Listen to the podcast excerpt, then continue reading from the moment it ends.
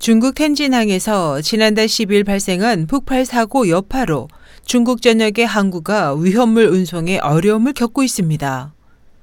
13일 한국무역협회 베이징 지부는 텐진항 폭발 사고 이후 중국 내 위험물 통관 및 운송 애로 동향 보고서를 통해 사고 발생 후 한 달이 지났지만 텐진항은 여전히 위험물질 하역 및 통관이 불가능하고 중국 내 다른 항구에서도 위험물 운송과 관리가 까다로워졌다고 밝혔습니다.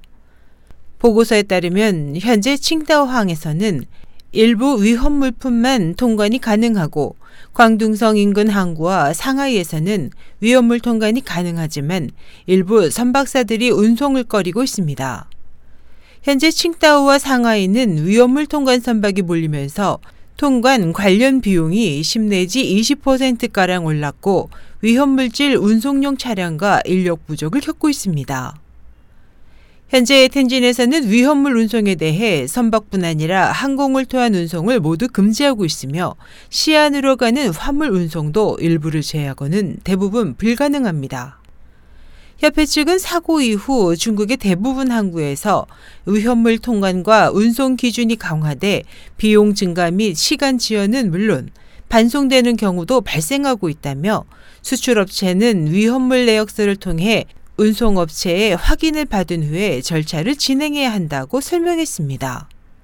보고서는 대부분 항구가 사고 발생을 우려해 항만 내에 화학 제품이 보관되는 것을 거부하고 있어 일반 창고 보관료가 3배 이상 껑충 뛰었고 기존에는 운송회사들이 인허가를 받지 않는 화물일지라도 차량만 있으면 운송할 수 있었으나 현재는 품목별로 운송 허가증을 가진 회사를 반드시 거쳐야 하고 위험물 운송 시 자격증을 가진 안전요원이 동승해야 한다고 덧붙였습니다.